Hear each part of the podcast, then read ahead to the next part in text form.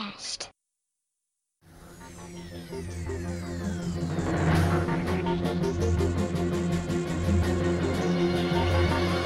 Olá, pessoas do Brasil, aqui é o Mandrake, Profeta do Caos, e Existência é dor. Salve, salve galera que nos ouve, aqui quem tá falando é o Felipe, faço parte do Sopia Raciada, e pra mim o Jerry é um personagem muito mais profundo do que parenta. Assim.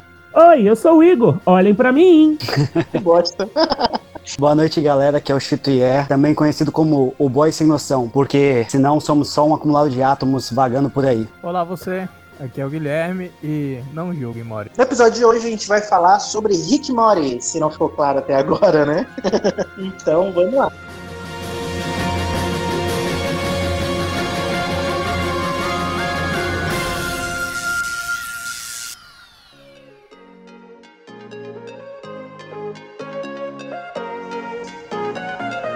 Programa de hoje, eu queria dar alguns avisos rápidos pra galera que escuta essa bagaça. O primeiro deles é que, caso você queira mandar uma mensagem pra gente, fazendo alguma correção, algum comentário, ou só aglomerando mesmo, pode mandar uma mensagem pra gente no outcast.br@gmail.com. Segundo recado é que o Outcast ele é veiculado no Spotify e em várias outras plataformas de podcast, mas ele possui um site principal que é drakguard.blogspot.com. Ambos os links vão estar a partir de agora na descrição do podcast. Então, né, manda mensagem pra gente, aglomera aí e visita o site. Agora vamos lá pro programa.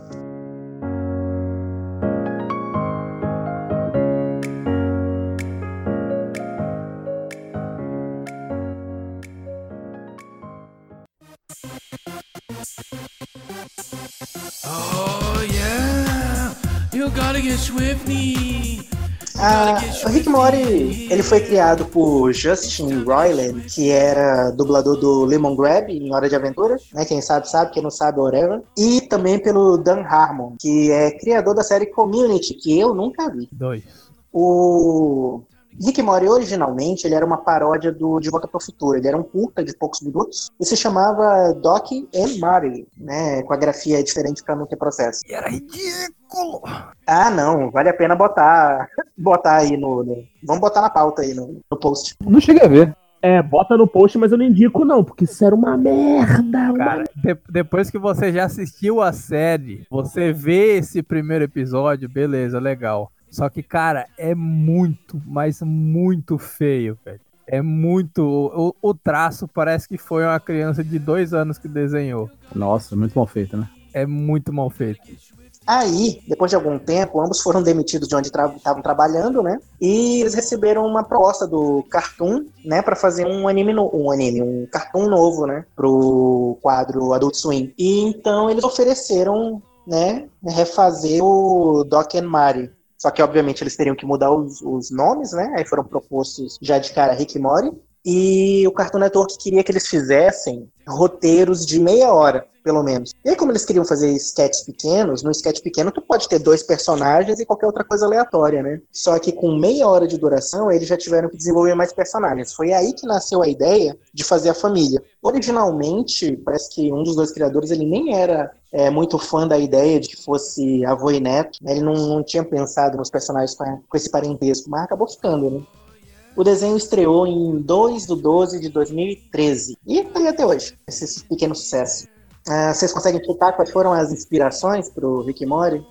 Já foi dito em algumas entrevistas pelos criadores. Ah, tipo a inspiração que eles têm nas coisas sem noções de Rain Stimp, nas conotações sexuais de South Park, essas maluquices, então. Exato, acertou dois aí, da lista que eles deram. É Rain Stimp, South Park, Simpsons, Doctor Who, Animaniacs, por incrível que pareça, isso é bom. Hora de Aventura e Guia do Mochileiro, das Galáxias. É verdade, faz sentido. Diz os autores, né, em entrevistas, que é, a inspiração dele nesses desenhos mais agressivos era mais na questão do até aonde a gente pode pirar sem ser preso. Ah, não, o processo com certeza eles tomaram. É, nem sei, eles chegaram a tomar? Vocês pesquisaram, vocês sabem? Então, diz que o diretor do Adult Swim, ele garante a liberdade criativa dos dois. Ele, ele lê os roteiros, ele fala, olha, isso aqui eu não entendi, isso aqui eu acho que vai dar merda, mas faz aí que eu seguro nos peitos aqui. Cara, tá dando dinheiro, velho. Se o, o que eles estão gastando de, de indenização e advogado tá sendo menor do que o que eles estão lucrando com o seriado, manda bala, pode processar. Eles ganham mais do que gastam, então tá valendo. É, processo aqui. Então, acho que a gente já pode, inclusive, entrar em outro tópico, que é a arte do desenho, porque isso tem a ver diretamente com o que a censura deixa e não deixa eles colocarem no ar. Por exemplo, eles não poderiam ficar colocando no desenho, a censura não deixa lá, figuras de pênis, falos, sacos, essas coisas, sabe, vaginas. Só que é o que mais tem na série, vocês já perceberam? Exatamente. Pior que é. Sabe por que, que a censura deixa passar? Hum. Eles chamam isso de a regra da cor. Desde que não tenha cor de pele, tá tudo certo. Então pode ver, aparecer uma vagina no fundo, vai ser na cara de um alienígena azul, né? Tiver um pênis no fundo, vai ser cores psicodélicas, vai ser coisas que não são cores humanas. Então, a censura libera. Justo. Tipo que o Japão faz. Desde que não seja um membro real de uma pessoa, tá tudo certo. Wubba lubba dub dub! Cara, é uma coisa que me- ao mesmo tempo eu acho muito. diria foda, mas é, é muito marcante, é bem característico. No começo me causava uma estranheza absurda, que é a questão de. Todos os personagens, eu não sei se vocês já perceberam, mas todos os personagens humanoides que têm íris, a íris é um asteriscozinho, não é, nunca é uma íris perfeita. Sim, Eu achava que era efeito de emoção, alguma coisa assim do tipo. Procura qualquer personagem que seja humanoide, que tenha íris. Todas as íris são esse asteriscozinho assim, meio zoadinho assim. E é meio que uma, uma assinatura da série, se você prestar atenção. Não tem nenhuma, nenhuma cena, nenhum episódio que você vai ver uma íris normal. Todas estão são esse asteriscozinho bizarro. Hoje em dia eu já acostumei, mas era bem bizarro. Eu não sei se foi um animador da série que falou, eu lembro de ter visto um vídeo com alguém comentando esse detalhe, falando que meio que a ideia é causar um certo desconforto, porque você pode não perceber diretamente, mas de alguma forma você nota, sabe? Nem que seja Uhum. inconscientemente, mas você nota. Então é pra causar um certo desconforto. E eu vou te falar que funciona, tem horas que dá um fio no Rick, que eu fico agoniado e eu não sei porquê. Quando a primeira vez que tu assiste, se incomoda muito com isso. Eu acho que é quando gera maior desconforto, principalmente, ou então quando dá aqueles zooms assim no rosto deles. Eu acho que vocês são muito chatos, ó, porque eu nem. não- nada disso me incomodou. pra mim passou de boa, cara. Tenta assistir sóbrio. Já tentei, pô, assistir mais de uma vez, então em alguma delas eu tava sóbrio. A animação de Rick e Morty é sensacional. Assim, todos os animadores certamente usam LSD ou cogumelos. Sim. Tem um episódio específico que o, um dos animadores falou que é baseado na experiência que o primo dele relatou pra ele quando ele usou o LSD. Ah, tá bom, o primo dele. Isso, O o primo dele usou primo. LSD e ele falou pra ele como é que foi. Então ele fez um episódio Hum. baseado nessa experiência, nesse relato dessa Tá, experiência. tô ligado. Por falar em usar drogas, o dublador pra fazer a voz do Rick, ele faz a voz do Rick e do, e do Morty. sim, o Royland. Ele bebe, Eu vi. Ele bebe durante, o, durante as gravações, achei muito da hora. É, Eu achei que por um segundo o Chito ia ter um momento de consciência e ia falar, por falar em usar drogas, não usem drogas. Não, cada um que. Não joguei, Mori. Olha só, já que a gente começou a falar da dublagem, né? O Royland, ele dubla o Rick e o Mori, ele faz as duas vozes, e geralmente ele. A preferência dele é fazer as duas vozes ali, interagindo ao mesmo tempo. Ele não faz, tipo, Exato. primeiro uma faixa inteira e depois a outra faixa inteira. Né? No que puder, ele vai fazendo ali, se atropelando mesmo. E tem, tem um vídeo desse episódio que ele bebeu pra gravar. Vamos botar aí também né, né, no, no post. Boa. A dubladora da Summer, Spencer Kramer, ela fez a série Greek, ou faz, né? Eu acho que a série ainda existe. A voz da Beth é da atriz Sarah Shauk, da série Scrubs. Eu conheço, mas nunca vi também. Eu não sei o nome do dublador do Jerry, pra ver como o Jerry é, né? Como ele é apagado agora. Chris Parnell. Quase foi o Walter White lá do Breaking Bad. Ele é dublador profissional nos Estados Unidos também. Olha. Ou Ele quase foi o Jerry Smith. Ah, não, acho que ele poderia ser o próprio Rick. Aquele Say My Name. É bom lembrar que o Walter White, em Breaking Bad, ele começa como um banana. Tá bom, vamos falar o nome dele? Brian Cranston, né? Brian Cranston. Ele começa. Eu não sou nenhum especialista em, em Breaking Ninguém Bad, é. porque eu assisti mal a primeira temporada. Eu também não.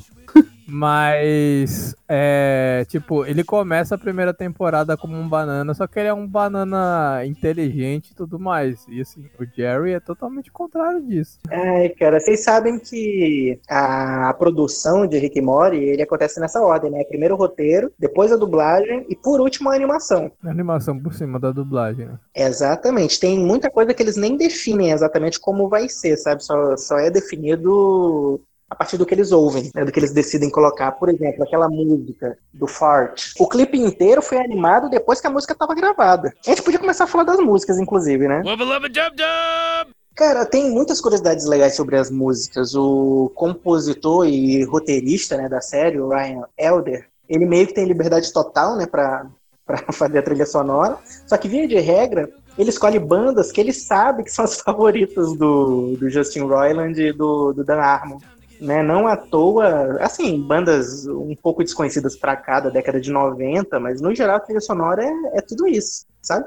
É, as músicas originais ele faz com alguma orientação, como, por exemplo, a Goodbye Moonman, Os mundos podem ser um só, o cosmos sem o ódio, seus olhos reluzindo como diamantes. Dá pra pisar no espaço, espaço, espaço, Espaço, espaço, espaço. marchando em direção ao céu pacífico. ela foi gravada, segundo ele, em 20 minutos, um take só, pelo cara que cantou. E o cara tava, sei lá, na Nova Zelândia, sabe? Eles estavam dando instrução pro cara pelo, pelo telefone, né? A voz que eles queriam, que era um vocalista de uma banda aí qualquer. O script que o Ryan Elder recebeu para poder compor a música dizia só flatulência canta uma música no estilo do David Bowie. E tinha a letra abaixo. Era só isso. Ou seja, ele passou lá umas 20 horas ouvindo o David Bowie e aí foi tocando na guitarra e foi tentando encaixar a letra, né? E aí quando ficou pronto, eles foram atrás lá do cara que ia cantar mesmo, né? E ele cantou no estúdio lá na Nova Zelândia e mandaram os áudios, né, pros Estados Unidos. Porra, muito bom, né? E saiu essa obra-prima. A música é muito boa, velho. Aquela Deus Lunáticos é, é incrível, cara. Eu gosto pra caramba. Goodbye Moonman. É Essa essa, mesmo. música, inclusive. Ó, músicas da ficção que estão na minha playlist aqui, que eu escuto sempre que eu posso. Né? Goodbye Moon Man e as músicas do Aguiano Sumiu, do Porta dos Fundos. Nossa. Ai, ai. Acho que só eu vi essa merda também. Wubba lubba dub dub! Ah, outras curiosidades ainda do- das músicas de Rick Morty. Hum. A música Terry Fold, que é apresentada no né, Rest and Relaxation, que é uma música que eu acho bem chata, diga-se de passagem. Ela chegou no ranking da Billboard de rock, né, mais de um milhão de streaming nos Estados Unidos. E eu tô assistindo que vocês não lembram que música é essa, né? Não mesmo. É porque assim, a- acho que a referência maior de todo mundo aqui é, é- é da série dublada e tudo que você tá citando é inglês. É porque essa música, eu acho que ela não tem um nome em português. Eu não. Ah, não, ela foi feita assim. Foi feita assim que eu lembro da versão dublada dessa música. Cara, ela é uma música suave. Que ele fica falando aqueles termos que são bem da série, que alguns não significam nada, pelo meio da letra, sabe? E segura meu flip-flop. Aí, alguma vez você já pegou no Terry Fold? Eu tenho um bem aqui. Pega o meu Terry Flap, aperta. Pega, aperta e puxa o meu Terry Flap. Aí, eu quero te levar pra dançar. E amassa o meu Ah, show. sim. Sabe? Mas merda assim. Sim, Hum, que o. Que, que o, aquele, aquele MC canta no. No episódio da gripe. É, Aham. Pois é. É, Essa porra chegou lá no Billboard Rock com um milhão de streamings. Caralho. eu, eu ia falar em relação a, a esse negócio de música, né? Uns dois anos atrás, eles fizeram um encontro do pessoal do. Uma galera fã do. Eu lembro desse, da- das fotos desse evento. É, então, eu ia falar isso. Eu fui nesse evento, cara, mano, foi um sarro, mano. O pessoal levou a sério. Um monte de gente foi de cosplay de Rick e Morty, a maioria, né? Aí eu mantenho contato com um dos caras até hoje, que eu, eu conversei lá, fiz amizade, um garoto mó legal. Aí ne- nessa roda que a gente tava lá, chegou um cara e sacou violão. Ele fez o cover lá do Adeus Lunático, lá. todo mundo cantou junto, cara. Foi muito legal. O pessoal, o pessoal é muito fã. Os caras caralho, os caras sabem tocar no violão, mano. Puta que pariu. Todo mundo cantou, Tem que mano. tocar essa música no meu funeral, faço questão. Quer dizer que esse cara te marcou, Felipe? Tu fala É com ele até bom. hoje. Nunca mais esqueceu? falo, falo. Os caras. O formato dessa música não é muito Muito difícil. Deve ter o quê? Uns quatro acordes? É, imagino que né, não deve ser tão difícil assim, apesar de que eu não toco nada no violão, né? Então. Mas não era difícil não, viu? O cara tocando na hora não era, não era realmente difícil não. Como é que é o nome daquela música que é a mais próxima do David Bowie, da Deus Lunáticos? Nossa, Ah, sim, o nome da porra da música é Space Oddity. Space Odyssey. Cara, não tem como não lembrar. Assim, não é idêntico, mas o, o a, a formato da melodia. Até porque se fosse idêntico seria plágio. É, eu ia cair pro processo, né?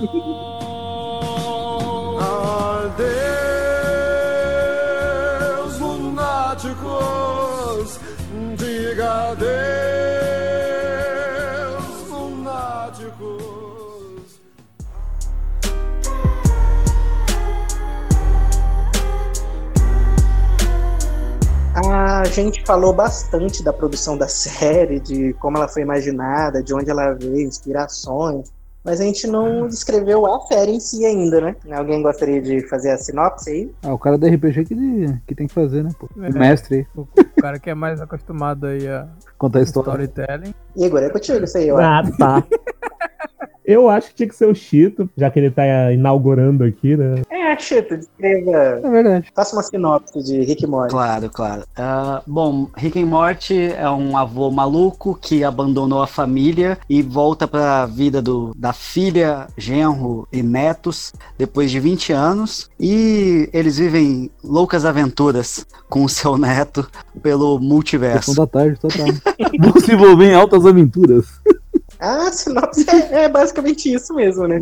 O, bom, o Mori, ele é um adolescente inseguro. Check. Ele é ansiedade encarnada, velho. E puberdade. Ele é o padrão americano do loser. É, ele era apagado.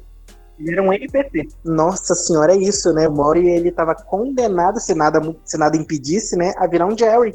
O Jerry, ele é literalmente o, o Mori adulto. E, cara, o Jerry, ele é o enlatado americano, né? Ele é, é a perso- personificação do americano Exatamente. médio. Inclusive, o nome dele são os nomes mais comuns nos Estados Unidos, né? Jerry Smith. Wubba lubba dub dub! A Summer é a típica adolescente americana, né? Que se preocupa com a aparência, com os garotos, o que os garotos vão Celular. pensar, tá sempre na internet, não liga pro irmão, não liga pros pais, tá sempre. Até porque ela foi a, a, a primeira filha, né? A filha do arrependimento.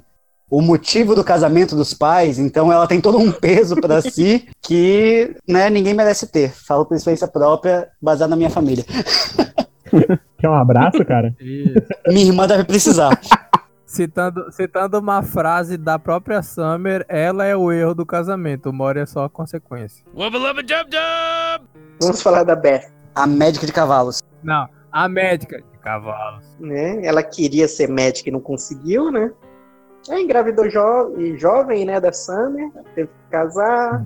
Deu a entender que foi por consequência da gravidez que ela não fez a faculdade de medicina. Então a gente chega aí que essa família, então, ela é a mais ordinária possível. Ela é cheia de estereótipos, né? A a mãe que engravidou cedo e é em tese fracassada, um filho que não chega, não consegue nem ser loser. Não, loser por loser, o Jerry é o mais loser de todos, né? Ele não tem emprego, gente. Com certeza. Ele não tem respeito dos, nem da própria família. Nem de si- dele mesmo. Apresentado prioriamente, eles são assim, né? Depois no desenrolar que vai mostrando que o Jerry é um, é um merda, né? Não serve pra nada. Ele pede dinheiro emprestado pra filha. Cara, é muito triste. Mas assim, e o, o Jerry, o Jerry tem um fator também importante que a gente precisa ressaltar, né? Ele é o mais burro da família ali, é evidente. E, e da família, tipo, ele, ele é o pai, o resto. Então, tecnicamente, da família é que, é que ele tem menos ligação. Porque, por exemplo, se eles se separam, ele- a família continua ali. Vai continuar o Rick, mora a menina e ele vai pra qualquer outro lugar, né? Mas ainda assim, eu, como eu falei na abertura, eu acho o, o Jerry um cara muito mais profundo que, do que aparenta. Eu acho o personagem mais divertido, profundo. Eu acho profundo porque, sei lá, é um cara mais simples, ao mesmo tempo assim, tipo, mais fracassado, mas que ele procura a aceitação da família o tempo todo, ele procura ter um certo destaque não consegue. Então, eu acho legal. Chega a dar um pouco de pena, mas você fica assim, pô, tem um quê, né, ali, né? A, a vida como ela é. É, exatamente. As histórias que acontecem quando ele, basicamente, ser o protagonista, puta, eu achei os melhores episódios, cara. Do... Eu acho que eu sei por que você tem essa impressão. Pensando aqui, que eu já tinha discutido com alguns amigos sobre o Jerry em particular. Aham. E exatamente isso, né? Que eu gosto muito dele, acho ele muito divertido. E provavelmente tu deve achar ele o mais aprofundado por esse mesmo motivo. É porque ele é o mais próximo de nós, ele é o mais mundano.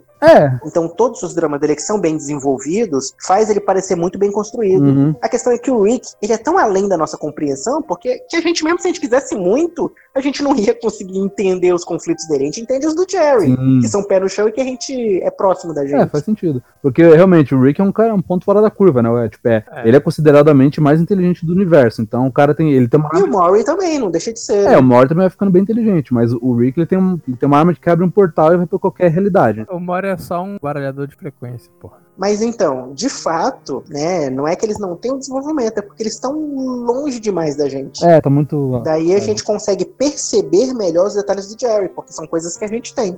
Aquele episódio que ele tá separando a mulher, ele começa a ouvir o vento soprando e falando, pra caçar. Mano, meu mano, que dó, velho. ele ouve o vento, ela loser. É o mesmo episódio do Lobo, né? Que o Lobo quer comer o cheque dele ao invés de comer o, o salgadinho. Você só quer o meu sofrimento, e o Lobo. Cara, todo mundo já teve um dia de Jerry, velho. Não Ah, tem como. só um, velho. A gente tem momentos de Jerry durante todos os dias. Tive vários, mas quando eu ouvi o Jerry, eu falei, mano, esse cara é pior do que eu, cara. Puta que pariu, velho. Cara, uma cena do começo da série que, é, que eu, foi uma das séries que eu, das cenas que eu mais ri, assim. E eu tenho, eu tenho plena certeza que não foi a mais engraçada, mas eu ri demais, velho. Hum. Que é a hora que ele tá tendo uma discussão com a, com a Beth. Quando, logo no começo da série, ele vai falar com a Beth sobre Hum. internar o, o, o Rick no, no, no, no asilo. E, tipo, ele começa a falar, aí o, o, o companheiro de trabalho lá da, da Beth entra, fala alguma coisa lá, fala, ah, você foi ótima hoje, não sei o que lá. Aí o, o, o Jerry sai, aí dá aquela pausa assim de um, dois segundos, ele abre a porta de, de volta e, e chega assim, falar, ah, por falar nisso, já que a gente tá tendo uma DR, se você estiver tendo um caso com ele, eu vou entrar na sala, no quarto e explodir o- os meus miolos em cima dos seus corpos nus. O caralho, velho! No primeiro episódio, velho! É foda. É muito Muito louco, bom. velho. E Rick, Ai, cara. E então temos o Rick, né? O Rick é o mais difícil de se descrever, exatamente por aquilo que eu falei, é o mais distante da gente. o Rick é um megalomaníaco compulsivo, Cientista alcoólatra. um megalomaníaco compulsivo, obsessivo por controle, detentor de todo o conhecimento do universo, ou quase todo. Ou algo bem próximo. Ele, ele literalmente, em vários momentos da série, ele, ele se diz e se considera Deus. Eu acho as opiniões dele, cara, super interessante. Tem lá, na primeira temporada aquele episódio que é do cachorro, né? Que eles criam um cérebro, uma máquina pro cachorro. Segundo episódio. E aí ele fala, tem uma parte que o Jerry fala, ah, vamos colocar o cérebro no cachorro. Eu assim, ô, ô Jerry, aí ele falou assim, eu acho que a ideia de ter um cachorro é justamente por ter um animal que te obedece e não pensa, cara. Por que, que você quer deixar o cachorro inteligente e, e dar autonomia pra ele, esse animal? eu falei, meu Deus. cara. Normalmente é o Jerry que Muito gera problemas do nada, né? Aham. Problemas que não existiam, que não precisavam existir, Porque ele quer dar pitaco. e por motivos Então, idiotas, é, eu geralmente. acho o Jerry fantástico por causa disso. Ele quer dar pitaco algumas coisas, ele quer participar, e o pessoal, mano, que bosta que você tá falando, cara. Mas é o que o Drac falou, cara. Aham, sim, ele é próximo da gente. Somos nós naquele mundo fantástico, né? A gente ia fazer umas merdas assim. É, então, aí o, o Jerry, pra mim, ele serve como contraponto a toda, a toda a genialidade do Rick, né? Que o cara tem um mega conhecimento e o cara, pô, o cara achou que Plutão era no planeta. Ele ficou nessa.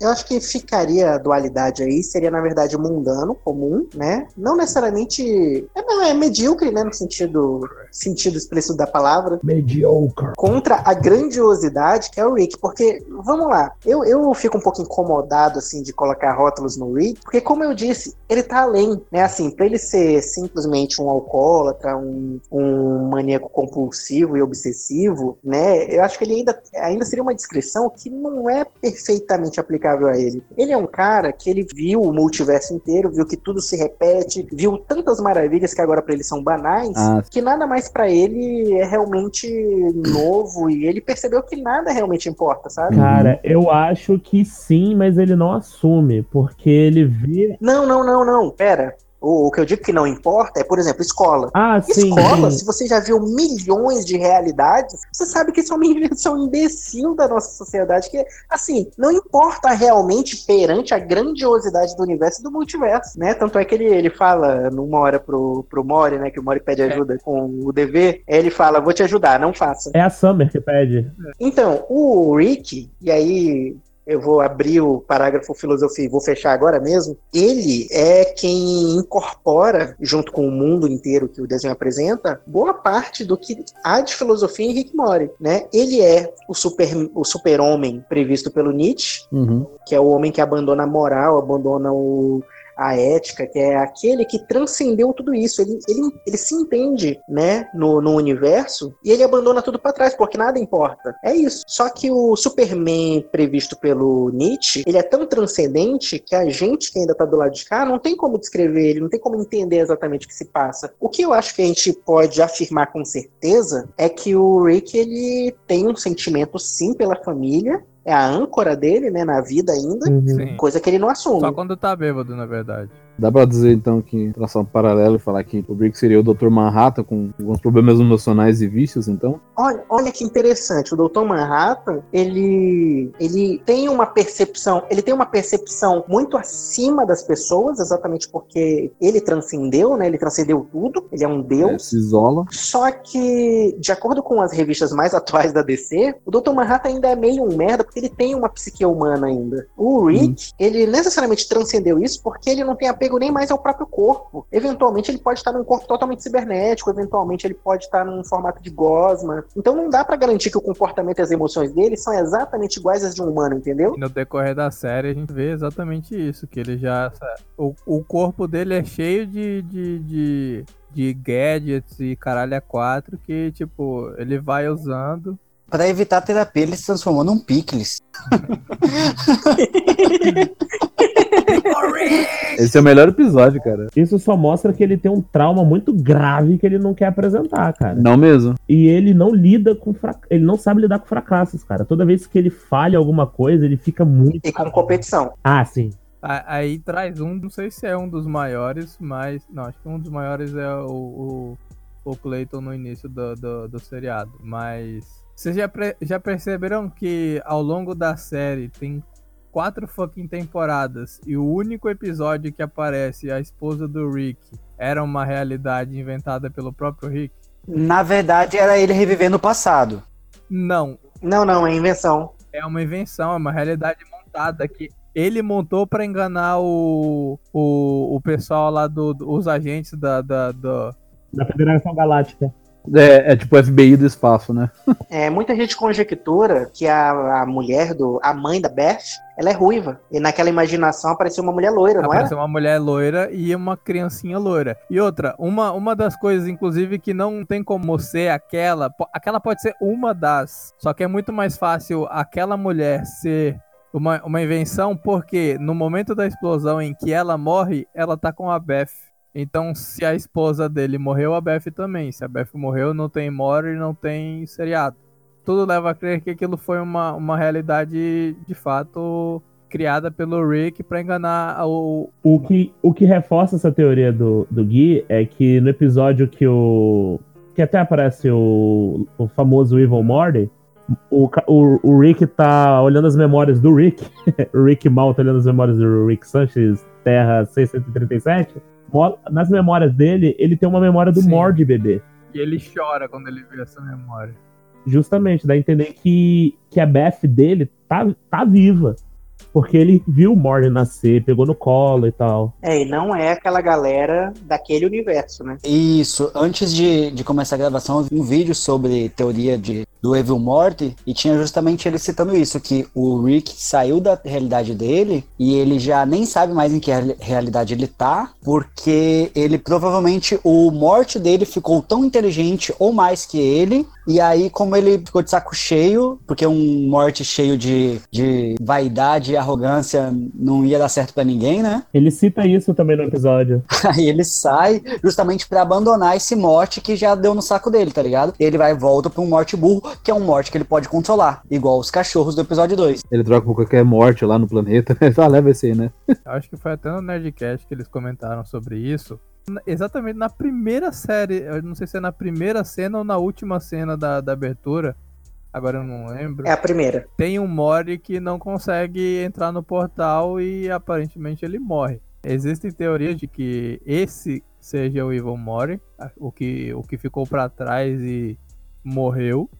É, existem teorias de que a realidade que o Rick se encontra atualmente, que é a 637, que é citada em alguns episódios, Que inclusive. nem é mais a realidade que ele tá, porque ele muda no episódio 8 da primeira temporada. Exatamente. É uma das, da- das realidades, na verdade. É a que ele diz que ele é. Pera aí, o episódio 8. 8 não, eu, eu errei. É no. No último episódio, não? É no episódio 6 que ele muda de realidade. É, Cronenberg lá.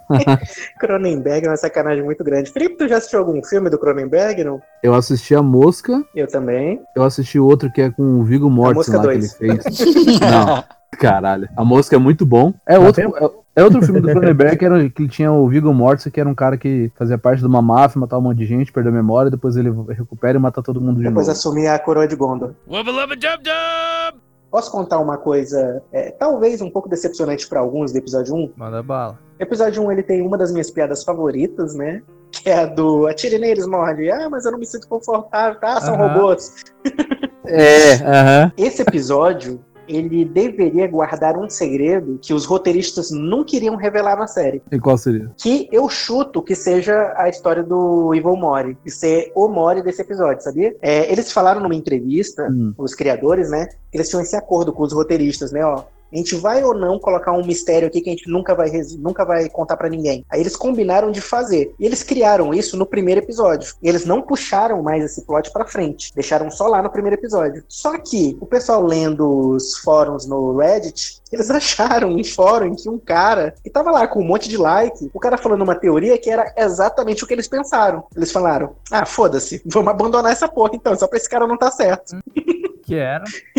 Eles não, não abrem o jogo sobre o que, que eles, é. fala- eles falaram, no meio dessas teorias aqui, uma tá certa. Aham, alguma coisa que tá linkada no primeiro episódio. E a teoria mais forte que tá linkada no primeiro episódio é a do Evil Mori. Que aquele Mori ali da- do primeiro episódio é o Evil Mori. Né? Que ele é esperto porque ele continuou enfiando as sementes no rabo lá. Hum, que legal, realmente, parece muito. Né? E, assim, isso significa que isso não vai aparecer na série, porque eles abandonaram. Agora uma dúvida. É, o, o Guilherme já citou o a abertura em que o morte, um morte fica pra trás. E tava falando que poderia ele ser o Evil Morte. Aham. Aquele é do planeta das sementes que davam inteligência a partir do rabo? Cara, é muito parecido. Porque se junta os dois, fecha certinho com essa, com essa ideia. O ele ficou inteligente o suficiente. Mas aquilo ali pode ter acontecido depois, né? Sim, aquilo pode ter acontecido depois. A cena que ele abandona o Mori pode acontecer depois do episódio. Depois do episódio 1. Sabia que tem, tem um episódio de Rick e Morty que é baseado em Bush? Sim, o episódio do Drácula. Não, quando a gente chegar no episódio eu falo. Wubba lubba dub dub! O- a revolta dos Mystics. Sim. Na verdade, esse episódio, como sempre, né, ele é dividido em dois núcleos, né? De um lado a gente tem a família com a caixa de Mystics, e do outro, o Mori e Rick naquela loucura de ir na aventura do Mori, né? Cara, 90% dos episódios são assim, né? Divididos entre a aventura do Rick e Morty e a aventura da família, né? Mas esse, esse episódio, acho que foi um do- dos episódios, assim, que deram aquele... Aquela estranheza, assim, que foi um puta choque de um tema pesado pra caralho que eles abordaram, velho. Sim, sim, sim. O Morty tá, re- tá cansado das aventuras malucas que ele só se Isso. lasca, né? Aí ele. Aí o Rick propõe uma aposta pra Isso, ele. acho que foi, foi exatamente aí que surgiu o uma em cada dez aventuras. Era o Mori que co- coordenava. Foi aí. Aí eles, eles saem pra, pra fazer uma aventura do Mori e nesse meio tempo a família pede pro, pro, pro Rick ajuda pra resolver alguns problemas. E ele traz a tão famigerada caixa de Mystics, né? Os Mystics são criaturas Com apenas um propósito de vida. que é realizar um pedido e acabou. Daí veio a frase de. Foi o Chito que. Não, foi o Chito, não, foi o. Foi o, o Mandrake, né? Que é existência é dor. É uma, uma frase bem. Os desedores. E eu sei exatamente de onde que os criadores tiraram os, os Mystics. Porque eu sou Hum. muito inteligente? Poderia ser, mas porque eu, eu vi Ah. uma entrevista deles falando sobre isso. Hum. Ai, ai. Ah, não, quem quiser saber vai procurar no Google. Falar, eu Mori no final do episódio, eles estão num bar dis- discutindo como é que eles vão vão descer a escada lá e voltar pro vilarejo. E o Mori decide, decide ir no banheiro e quando ele tá no banheiro lá, ele encontra um, um senhor simpático que que começa a É, ele, ele começa a assediar o Mori a- Até que uma hora ele começa a partir de fato pra uma tentativa de estupro. Aí, gatinho, curte uma boa suruba? Você sente a agonia do Mori, velho. É, é, é, é, é foda. E, tipo, você acha que acabou ali. O, o Mori quase foi estuprado. Ele consegue se, se, se, se desvencilhar do, do, do senhor lá. E, Ele mata o cara. e no final do episódio, quando eles terminam tudo, lá o, o Mori fica feliz, entre aspas, depois do que aconteceu. Eu acho que ele não conseguiria ficar feliz. E o Rick coloca. é, só vem com. Não é nem com a porta-gão, é uma outra arma que ele tem. E ele explode o, o Rei Jujuba na frente da, de todo o vilarejo. E no final, naquela cena pós-créditos que, que tem no, no, no episódio, aparece. Não sei se é o, o, o ajudante do reino, não sei o que lá. Ele chega pra, pra quem assumiu o, o reinado e mostra uma caixa que aparentemente são fotos de pedofilia ou algo do gênero. E o cara fala assim: é, eles não precisam saber disso, vamos deixar é, eles ficarem com a imagem que eles têm dele atual. Vamos pro melhor episódio dessa temporada, cara. Que é? Qual que é? Poção do Rick. Pois é, o que eu acho mais legal no episódio da poção é o motivo pelo qual o Rick cria a poção e a solução no A final, né? solução eu achei muito. Esse episódio foi o episódio que me pegou em Rick and Morty. Esse episódio é um dos episódios que mostra que, tipo, o Rick é inteligente pra caralho, mas ele nem sempre é perfeito. É, é, é o que. Não, ele mesmo explica nesse episódio, né?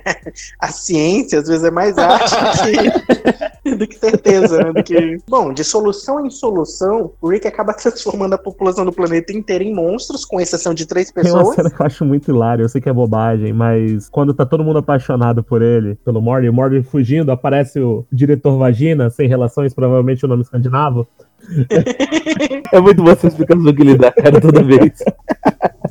O- ele correndo e fala: é, Eu e o Corey Matthews discutimos e decidimos que não somos seguros o, sufici- o suficiente pra fazer uma homenagem. Cara, isso eu achei muito bom. O legal desse episódio é os monstros, né, que, que a população mundial vira, têm sido batizados de Cronenberg. Neste episódio, no final deste episódio, a solução é mudar de universo. Sim. Aquele mundo fudeu. Ficou só a lá John Connor, né? Ficou o Jerry, a Beth John Connor. e a Summer vivas como os últimos sobreviventes desse mundo. O Rick e o Morty, eles fogem pra outro Nesse universo. episódio mostra que existem outros Ricks e Isso, Morty. e né? é bom quem assiste memorizar esse, esse mundo que ficou pra trás, porque depois eles revisitam esse mundo. À frente, nós temos o episódio do robô sexual, que o Mori Gazor Pazorp. Porra, quem não queria? É. Na adolescência ainda. Vocês assistiram esse episódio e ficaram, porra, eu com um robô desse, hein? Eu fiquei pensando na família dele. A família dele é muito compreensiva, né? Ah, nosso robô tem uma É. boneca sexual espacial mega tecnológica e tá tudo certo. É um mega robô usado, o que é pior. É, cara. Ah, Lavô tá novo, cara. Se você souber o passado do restaurante, você não come nele. Já diria o Frank Aguiar, né? Lavota nova. E leve isso pra qualquer coisa na sua vida. Ah, cara, mas ninguém pode brilhar muito tempo nessa, nessa série, que a própria série escrotiza, né? Uhum. A Summer brilhou nesse episódio pra, em compensação, passar raiva no próximo, né? É da realidade. O próximo é o primeiro da, da TV interdimensional, Ah, teve, teve. mas que paralelamente tem o óculos especial lá, que vê suas versões Esse alternativas. episódio que, foi, que o pessoal fala que ele é todo. todo sem roteiro, todo improvisado. A, a TV intermedi é, interna é, Interdimensional. interdimensional, ela é, ela é inteiramente improvisada. Esse episódio é pra mostrar um pouquinho mais do relacionamento deles também, né? Pra mostrar que é um Sim. casamento muito sustentado pelo, pelos filhos. Que a Summer fala que ela é a, a razão pro casamento deles sair assim. O Mort só é um sintoma. Que dá uma abrangência do universo, né? Que ela quer fugir de casa. E também é nesse episódio que ela descobre que. Que a Beth é uma bêbada maluca. Não, que ela descobre que os pais seriam muito melhores se ela não tivesse nascido e que não tem nenhuma outra, nenhuma outra realidade que seja diferente, né, pra ela. Exatamente, a única realidade dela é ali. Pra ela era aquilo ali, porque ela foi um acidente, né, e acabou. E aí ela começa a sentir mal pra caramba, né? Culpada. Temos a melhor frase de, de, de camiseta de Rick Mori. Eu quero tatuar, inclusive. Qualquer frase? Ninguém existe por um propósito, ninguém pertence a lugar nenhum. Ah, Vamos sim. morrer. Vamos, vamos ver TV.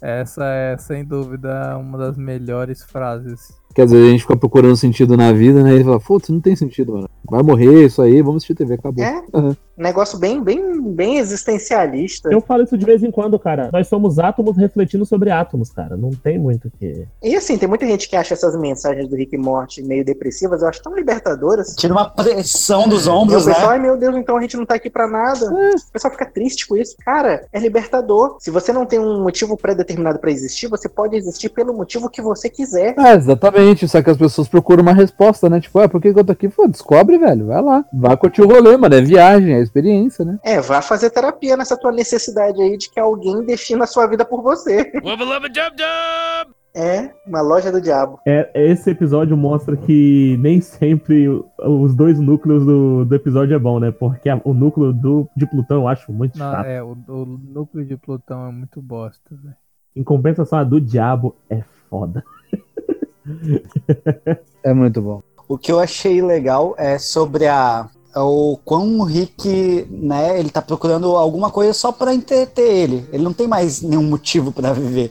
Que ele vai lá, ele só quer bater o, o, o, o demônio e depois que ele bate, o demônio aceita a derrota e, ah, isso aqui não tem mais graça.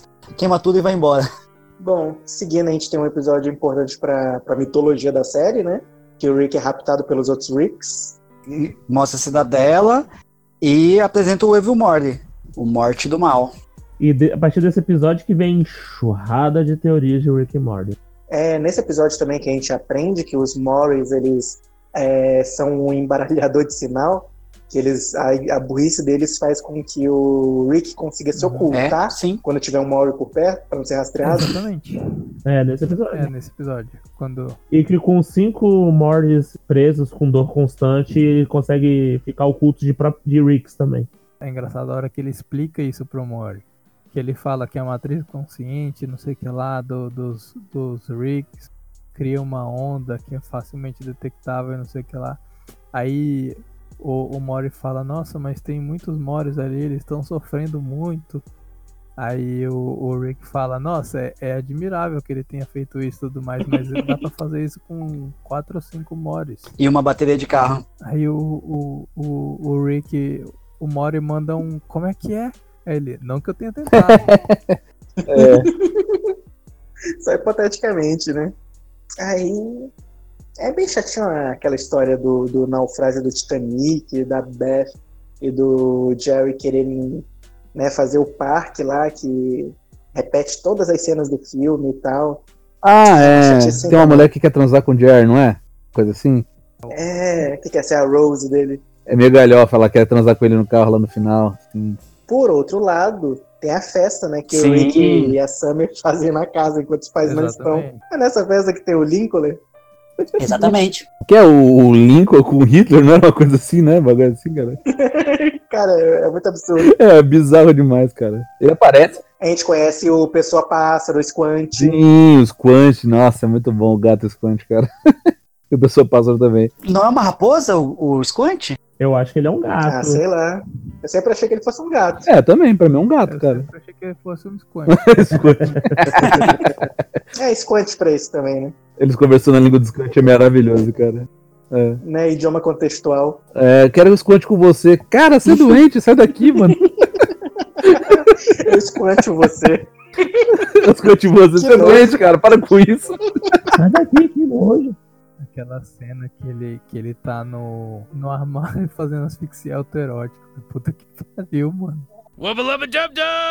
Adiante, a gente tem a fratura temporal, né?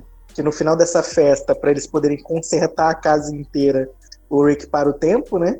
Pra que eles tenham tempo pra limpar tudo. É um episódio pra te lembrar que as ações deles têm consequências, né? É, no, dos Cronenbergs mostravam isso e isso aí é só um lembrete. O que a gente faz, volta. Tudo tem uma consequência. E aí esse, ga- esse, esse episódio brinca com a história do gato de Schrödinger, né? Ah, é, o gato. Que aí a incerteza deles faz com que a realidade se divida em dois, quatro, oito, mil. Tá morto, tá vivo? Eu acho que eu entendi mais o gato de Schrödinger vendo esse episódio do que na aula de física, cara. Bom, tem uma coisa que eu acho muito legal, que é a cena, a cena final, né? O epílogo, que são os policiais temporais lá indo atrás do Einstein. Aí eles, o que, que acontece com o Einstein? Eles encontram ele Eles depois, comem né? de porrada o Einstein, porque o Einstein tá fazendo as. Você não vai descer com o tempo. Peraí, peraí, um de cada vez, tá meio confuso. É porque é o seguinte, o Rick ferra com os policiais temporais, que são da quarta ou da quinta dimensão, né? Então eles voltam pra, pra se vingar do Rick. E aí eles começam a passar no tempo, e aí eles encontram um velho de cabelo arrepiado, branco, mexendo num quadro com um jalequinho, entendeu? E aí ele, aí, vamos quebrar ele na porrada. E quebra o cara na porrada. Depois mostra que na verdade é do Einstein, não é do Rick. Wubba lubba dub dub! O episódio que aparece o.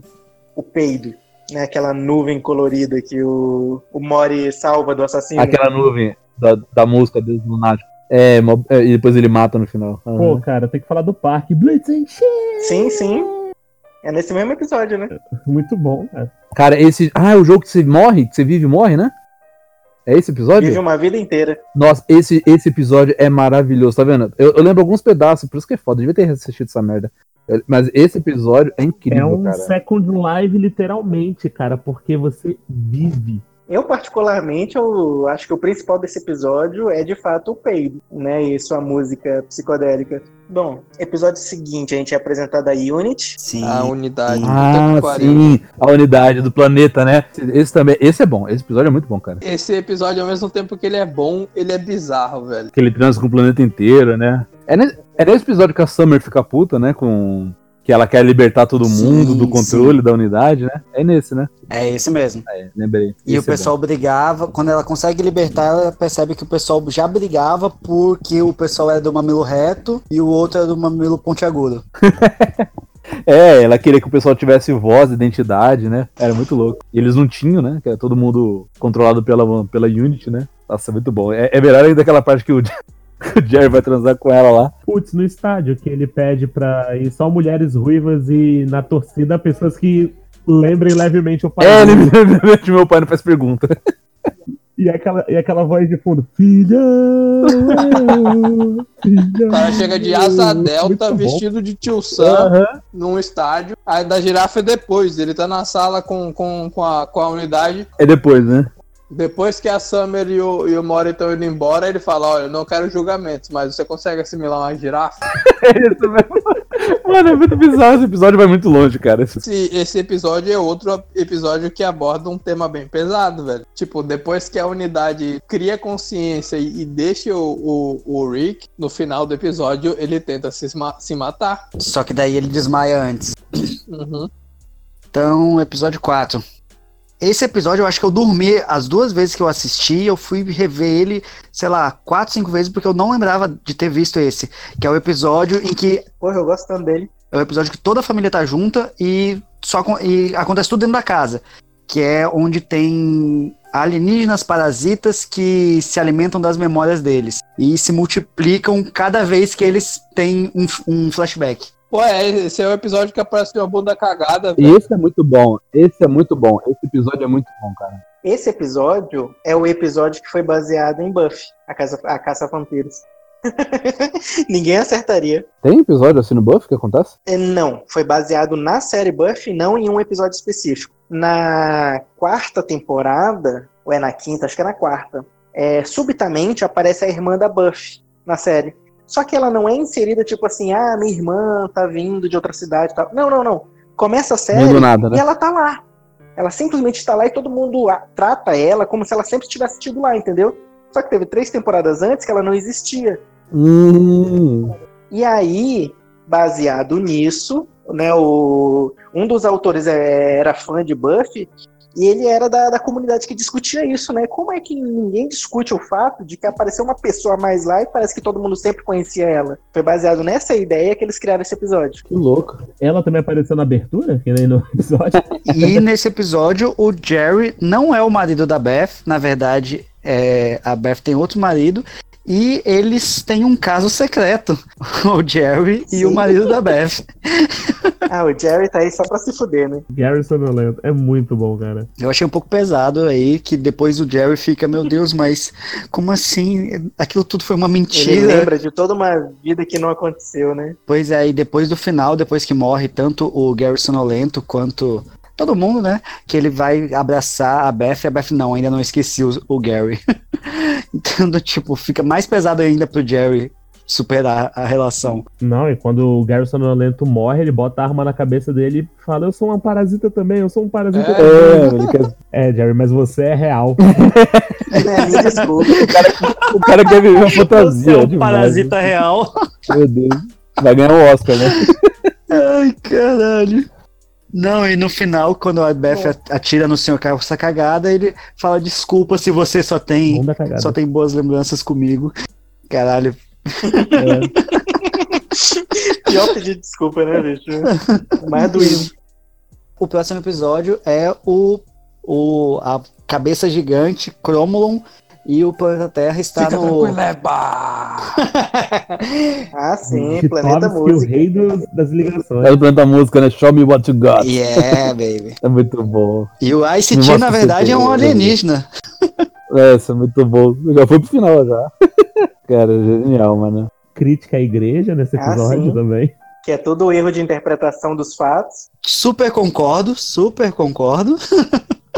É, cara. O diretor Vagina, sem relação, cria uma seita baseada no batatismo. Não, não cabecismo na- nas cabeças gigantes? O legal é que a Beth, ela fala, né? A, a- a Beth. Não, tem algum personagem que fala no final, né? Ah, acho que a gente pegou fatos que não tinham correlação.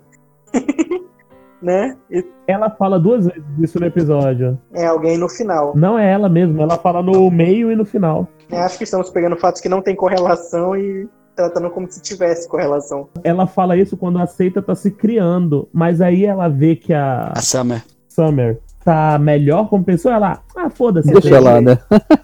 Esse é outro episódio pra você entender que o Rick, ele é o melhor dos Ricks, mas isso não o torna o mais fodão do universo, né? E ele nada pode fazer contra as cabeças. Na verdade, eu acho que ele até pode, ele não fez porque ele tava sem saco mesmo. Não, não, ele fez porque ele, ele não fez porque ele tava tranquilo. É. Não, e de qualquer forma, se desse errado, ia explodir o planeta com ele dentro. Não é que ele fica desesperado quando o Morty rouba, né, a arma do Ah, é verdade, a arma tava sem, sem muita bateria. E não, ele mentiu pro Morty falando que tava sem bateria. Mas depois ficou de verdade. E é bom que nesse episódio tem um diálogo lá que ele tá entre o Rick e o Morty, né? Aí fala, puta, eu não consigo, Rick, eu não sei fazer música, não vai dar certo. Não, dá- não qualquer um pode ser músico, o Morty, basta acreditar em você. Ah, mano, vai dar certo. É, não com essa atitude, né? Você não vai conseguir ser músico nunca mesmo. E é o primeiro episódio que aparece o presidente, né? Sim. É, e é, e é muito Obama, velho. Wubba lubba dub dub! O episódio seguinte é o da bateria, dos miniversos, microversos. Do miniverso. Ah, o do carro? É o do carro? É. Nossa! O melhor desse episódio é a Summer. Sim, eu ia dizer isso, que o melhor episódio é a Summer. Porra, viado. Caraca, tipo assim, é muito bom o que é ali que ele inclui o termo paz entre os mundos, mostrando o dedo do meio. Acho muito bom. Eu tenho uma camiseta com esse escrito. Sim.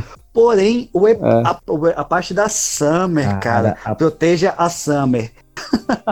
isso, Mantenha isso. a Summer segura. Ah, Keep Summer safe. Tu tá fazendo isso muito difícil, Summer. o carro já tava puto na dificuldade não que a Summer tá. ninguém, não mate ninguém. E sabe o que é incrível? Ela faz tudo aquilo com a bateria esgotada. É, o, que eu, o que eu É. fico mais puto é que de, toda, de tudo que o proteger a Summer nos parâmetros dela causa no planeta, que faz com que duas espécies diferentes que estavam em guerra fizessem a paz só pra manter a Summer segura dentro do carro. E a pior Aham. consequência pros personagens é o fato de que ela estragou o melhor sorvete do multiverso. Aí a seguir nós temos o, o episódio excelente que o, o Jerry e a Beth vão fazer terapia terapia de casal em outro planeta. Uhum. E tem um caso de vampiro na escola do da Summer e do Beth. Uh, que é muito mais interessante. De novo, Que o técnico Ferato, o coach Ferato, ao nome. Que é legal que no final, na pós-crédito, tá lá a reunião dos vampiros. Aí o, o, o- o vampiro mestre, é que ele escolheu esse nome? Tá de sacanagem. não tinha um nome mais na cara, não? Porra, velho. Ai, caralho, eu gosto do, do- do- da hora que o diretor Vagina expulsa o Tiny Rick, né? Ele, olha, você ser um, um velho no corpo de um adolescente, isso aí não, não é da minha conta. Agora, o que a gente não pode tolerar é você ter matado o nosso professor de educação física. Com estacas. Ai, ai. A seguir a gente tem a TV interdimensional. Aí sim, esse episódio é bom. Esse episódio é muito bom. Esse episódio apare- apresenta, tipo, além de da história em si que tem por trás desse episódio, que é o, as dublagens foram foram feitas totalmente no improviso. Então, na, na- quando você assiste esse episódio em inglês, você vê, tipo, a hora que ele tá falando alguma coisa sobre os afacadores de bolas e Nossa senhora. o, o dublador começa a rir, porque, tipo, ele, ele mesmo sabe que ele tá falando umas coisas muito, muito nada a ver. É nesse que tem o, o meu espaço pessoal.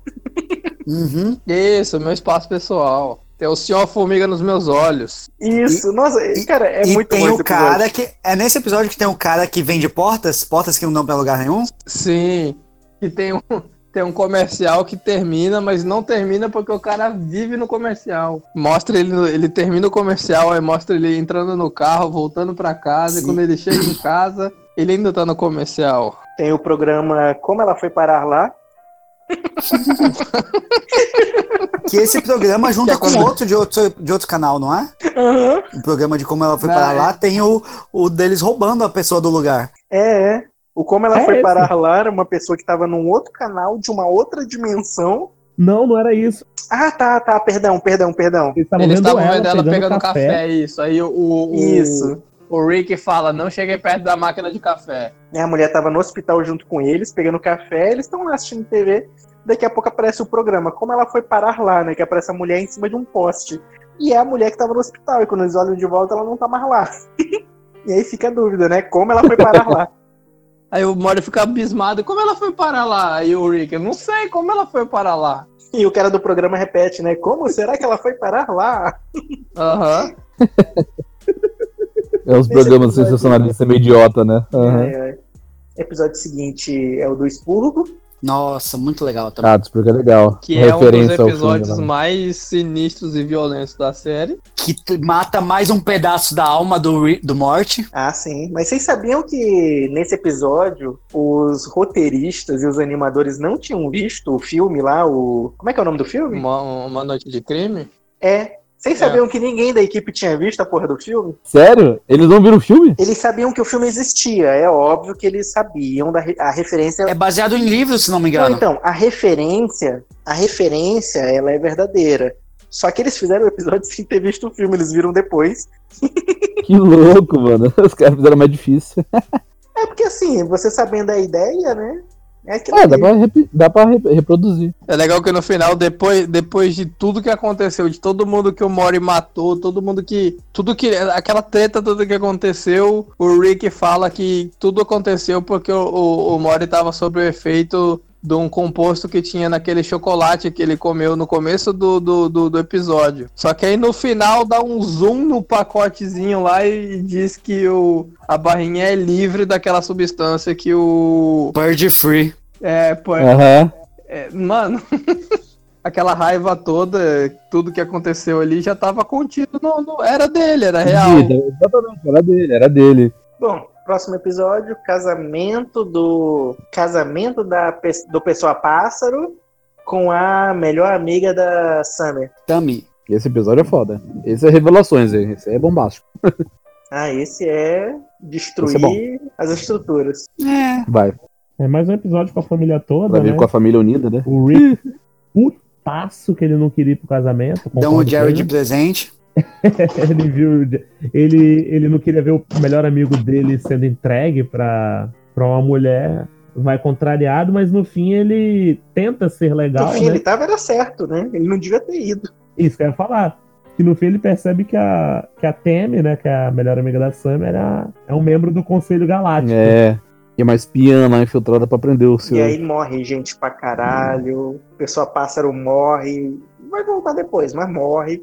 O Squant não sabemos, né? O Squant sumiu, né? É, porque ele virou, ele virou o Hulk pra fazer o, o, o, a família fugir. O Rick Isso. fugir com a família. E no final o Rick Bom, se sacrifica pra, pra fazer a família ficar bem, né? Pra ela não sofrer as consequências do Rick. Eles fogem, né, e não podem voltar pra Terra, porque a Terra tá, tá grampeada, né, pela... A federação enche de soldado lá, de, de co- recolonizam, né, o planeta. Aquele soldado grilo, que eu não sei que bicho que é aquilo. Que é aquilo. É, os robôs. É, Os os burocratas. burocratas. Hum. Os burocratas, pode, pode matar. Depois Ok. que o Rick ele se liberta lá e o plano dele dá certo, ele destrói com tudo, né? Como é que a Terra volta ao normal? Que, os, que o Império sai de lá? Ele muda o valor do, do, da moeda galáctea de 1 para 0. E aí o próprio. E a Federação Galáctea se implode. Ah, Ah, é verdade, quebra. É, da- ele quebra a bolsa. O presidente da federação se mata e o pessoal, ah, eu faço tal coisa, mas como você vai me pagar? Ah, sei lá, eu te dou essas calças. E aí começa, o- na sala ali do o presidente, escambo. é, começa o escambo e o pessoal O- já começa a O matar ele Rick é mesmo. muito foda. mano. Aham. Aí todos os alienígenas vão embora da Terra quando acaba a moeda. Saquei. A, na cena pós-crédito, a Tami observa o, o Beard Person sendo ressuscitado como o Phoenix Person, Pessoa Fênix. que ainda não apareceu de lá pra cá, né? Não. E fica por aí mesmo, né? O David Person tá aí. O Phoenix Person. Então, seguindo, temos Mad Max. O motivo dele é melhor, que é justamente o, o Morty e a Summer estão lidando com a separação dos pais, né? E como eles escolhem trabalhar essas coisas, né? Exato. Porque no episódio Uhum. seguinte, eles, a Summer e o Mori, cada um tá com o seu probleminha, né? E aí a Beth resolve fazer terapia de família, né? Que é um episódio muito legal, que é o Pickle Rick. É o Pickle Rick! O Rick, pra não ir na terapia, Vira um Rick. Vira um pico. cara, pra quê? É muito bom. Não, e ele se justificando pra Beth. Oh, Beth, oh, oh, uh, uh, I'm sorry, uh, I'm a pickle. O que eu acho mais incrível desse, desse episódio, apesar de toda, toda a loucura e toda a ação, que tem bastante, né? Que ele encontra até um espião russo que vira amigo dele no final, depois é incrível. É o Jaguar, pô. Ele veste um exoesqueleto feito de rato. De, de, de rato, mano. É absurdo. Ele faz uma arma laser, né? É, é- vira um duro de matar, mano. Do nada, velho. É Uhum. absurdo. Mas o, o que eu acho mais incrível nesse episódio, como eu falei com o Andrake, que já tinha comentado com ele antes, é, é que ele faz de tudo isso para evitar a conversa com o psicólogo, que ele não quer participar dessa reunião familiar. E os filhos que relutam muito, que não querem participar, no final acaba gostando pra caramba do, do papo com a psicóloga e quer voltar a fazer mais terapia, né? E a Beth, que é filha, né? É filha do Rick e o Rick estão lá, puta, acho que é besteira, não vou voltar não, não precisa. Aí os dois filhos, né? Os filhos da Beth, pô, gostei dela, vamos voltar. Não, não, bobagem, perda de tempo. Porque a psicóloga começa a apontar um monte de erro, né, da família, né? Principalmente do, da, da, da Beth com, com o Rick, da relação, né? Da relação entre pai e filha. Cara, é muito bom, mano. E é tanto que eu falei com o Mandrake, meu, parece que, parece que eles chamaram um psicólogo pra, pra escrever esse diálogo todo aí, porque é muito bom, cara. Tem umas coisas que realmente batem pra caramba de cheguei a comentar com ele, né? E, e, ele- e eles não gostam, porque eles, eles não gostam de deparar com os problemas, com, com a realidade, e eles fogem disso. E os filhos gostam, eles querem voltar, e eles não querem voltar, é muito bom, cara. Isso é genial. Aí temos o descanso e Rick relaxamento, que é o que tem a música lá que foi pra Billboard. É, então, esse episódio. Esse episódio é um que é, acaba meio que sendo. de- desmascara um pouco. Ele mostra tudo que o Mori podia ser se ele não fosse. se ele não fosse inseguro. A seguir a gente tem que eu acho que deve ser um dos melhores episódios, é meu top 3, provavelmente, que é o episódio da Se eu Cidadela. não me engano, ele ganhou o prêmio esse episódio. Merece. É o episódio da Cidadela, onde nós vemos né, a, dinâmica da Cidadela, como ela funciona internamente. E que lá é meio merda também, né? Apesar de ser uma cidade de Ricks, Não foi, não foi falado no primeiro episódio dessa temporada, mas a gente puxa um pouquinho pra falar do- desse episódio da Cidadela. É que o Rick, além de ter destruído o governo, ele destruiu também a cidadela dos Ricks. Sim. Ele matou todo, ele matou todo o conselho de Ricks. É, o Rick é o E revolucionário, esse né? episódio mostra ele se reerguendo, né? A cidadela se reerguendo. Igor, o, Foi. pode falar que o, que o Rick é praticamente né, o, o Dragon né, do, do universo revolucionário, quer derrubar todo mundo, derrubar o ah, governo. é o Dragon. Dragon do One Piece. Ah, E, no fi- e nesse episódio mostra que tem um morte ca- candidato a ser prefeito da cidadela. Não é nesse? E ganha. Candidato não, ele ganha. Ele ganha como, como presidente da cidadela. Ele faz um puta discurso foda, né? Pessoal, ele faz um discurso mol. Pessoal, é como ele é É, Nossa, tem o não, ele faz um discurso. cabo eleitoral que teria as provas de que ele é o Evil Mori, só que ele acaba sendo morto, né? E não consegue revelar as provas. Gente, Aí a gente tem a TV dimensional dessa temporada, né? Que são é o episódio das memórias. e- eles literalmente. O Rick literalmente fala isso, né? Esse é a TV interdimensional dessa Aham. temporada. Cara, mas é muito bom também. Eu acho que é o melhor dos três. Cara, é bem legal pra você entender o universo, né? Acho legal que, tipo assim, não é só extravasando em raiva que eles lidam com os problemas deles. Eles também têm a suprimir memórias é, dolorosas, né? Não suprimir do- Uhum. memórias dolorosas, mas esse, esse episódio mostra que o Rick não. Suprimir memórias em que. suprimir memórias em que o morte tá É, certo. esse episódio mostra que o Rick não é é que o Rick não é 100% assertivo, ele não é, ele também não é só o fodão, ele mostra que o, o Rick também faz, ele erra, ele também faz merda, só que E que o morte acerta. ele disfarça, ele esquece, ele é, é, ele apaga tudo que que, que... Que faz mal, né? Ele apaga da memória dos dois, né? Que o momentos em que o Mori acertou e que o Rick errou. Que é justamente pro Morte continuar sendo assertivo e obedecendo ele. Porque se o Morte começar a se gabar de que ele também é é bom, ele também é inteligente e tal, Vai questionar, né? Vai questionar ele, né? isso, ele vira, ele vira o Evil Morte. E à frente a gente tem finalmente o episódio do Rick versus o presidente, né? Esse muito episódio bom, é bom demais, E é uma velho. briga por causa de uma série. Caraca, eu acho legal as ameaças e, e, tipo, Tipo, o Rick putaço, você não vai tirar uma selfie com o meu, com o meu neto. O que, que uma selfie não faz, né? Porque o Mori fala, né? Ah, é sempre assim. Sempre que você pede alguma coisa, a gente vem aqui e faz. E quando eu te peço uma coisa, você não pode fazer? É, então foda-se, né? É, dá a entender que o presidente que abusa. Entendi. Aí nessa eles meio que cagam pro pedido do presidente que ficou jogando Minecraft. Caralho. Inclusive mostra até que o Rick leva o Mord pra dentro do jogo do Minecraft e tal. Nossa, eu não lembrava desse episódio. Nossa, apaguei da memória. eu lembro do episódio, vi essa parte hoje do Minecraft, mas não lembrava que eles entravam no Minecraft. Entram. Mas o que acontece de, de importante nesse episódio? Que eu apaguei totalmente. É porque esse episódio é o último da terceira temporada, mas ele é muito irrelevante. Aí a gente entra na quarta temporada, que só teve cinco episódios. Puta, eu não vi. A quarta temporada eu não vi ainda. Não viu? Então Não. pode ir dormir. Ah, quer, quer ir embora, quer ir embora pra não Boa ouvir noite. spoiler?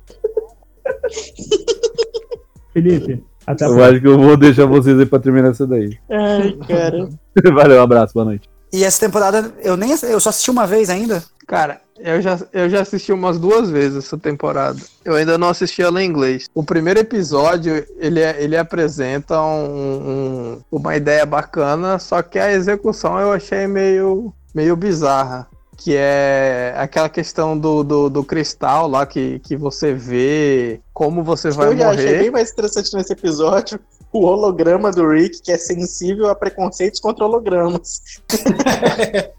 É, então, a, a, ideia do, do, do cristal eu achei bacana também. Só que as realidades por onde o, o, o Rick transita que eu achei muito foda. Mas o final, velho, tipo, que, que, que, que vem o, o Rick Vespa lá e, e- planta os ovos. Nossa, Não. no professor Lagarta. É, cara, é Que muito. cena angustiante.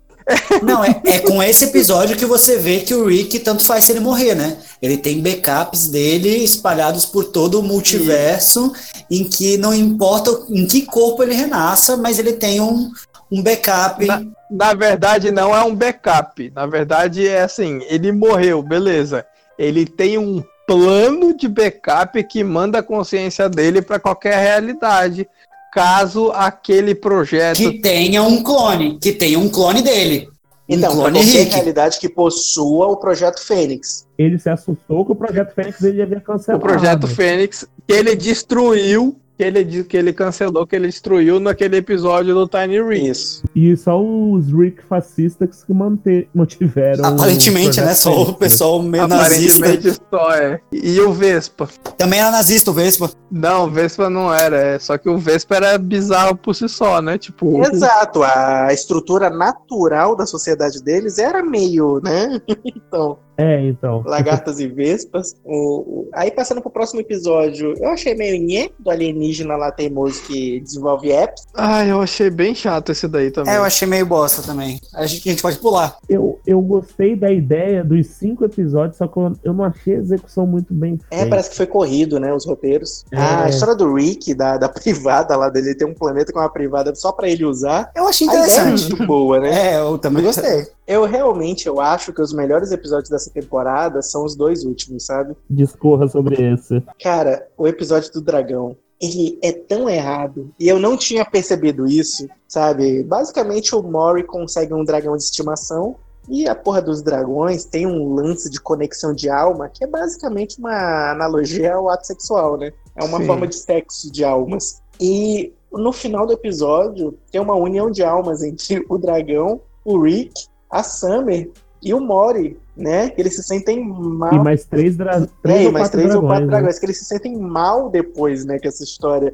O, o Rick fala, né, Mori Summer, não conte isso pros seus pais. Sim. Porque foi uma relação incestuosa, pedófila. E, Cara, Uma suruba incestuosa, pedófilo e zoófilo. foi uma suruba incestuosa, pedófila e zoó- Cara, é, o, toda temporada tenta fazer um episódio pra ser o Disgusting, né?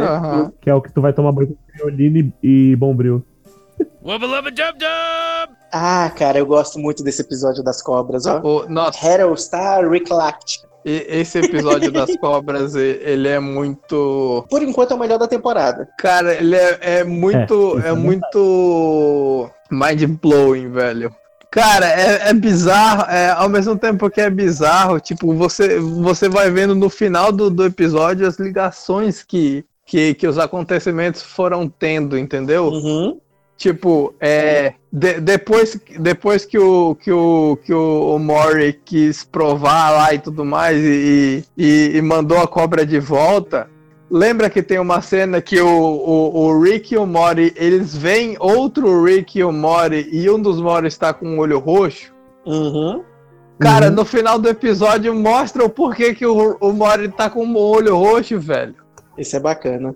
E esse episódio ele Isso quebra. mostra que até o Rick enche o saco. E esse episódio quebra uma regra básica dos, dos, dos criadores, né? Que era não mexer com viagem no tempo. Exatamente. É verdade, foi a primeira.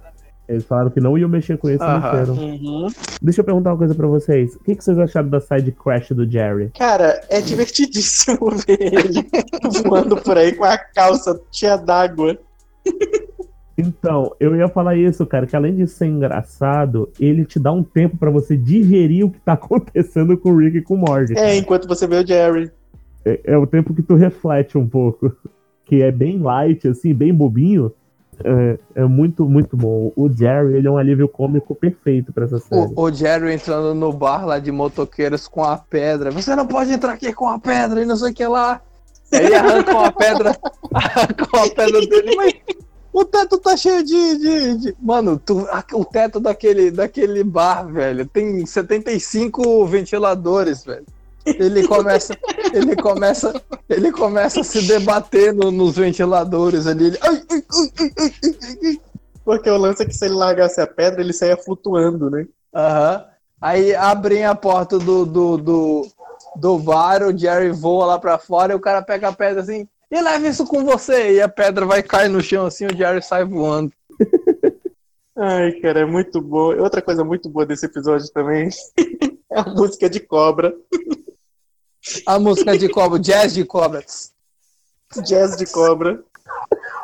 É muito bom. Cara, tem um vídeo no YouTube, uma hora de jazz de cobra. Eu vou Meu anexar Deus. no post.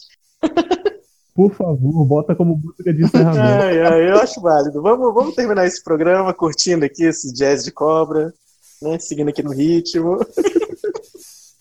Ai, caramba. Mandem e-mails, eu quero. Eu quero haters. Por favor, muitos haters. Eu quero haters.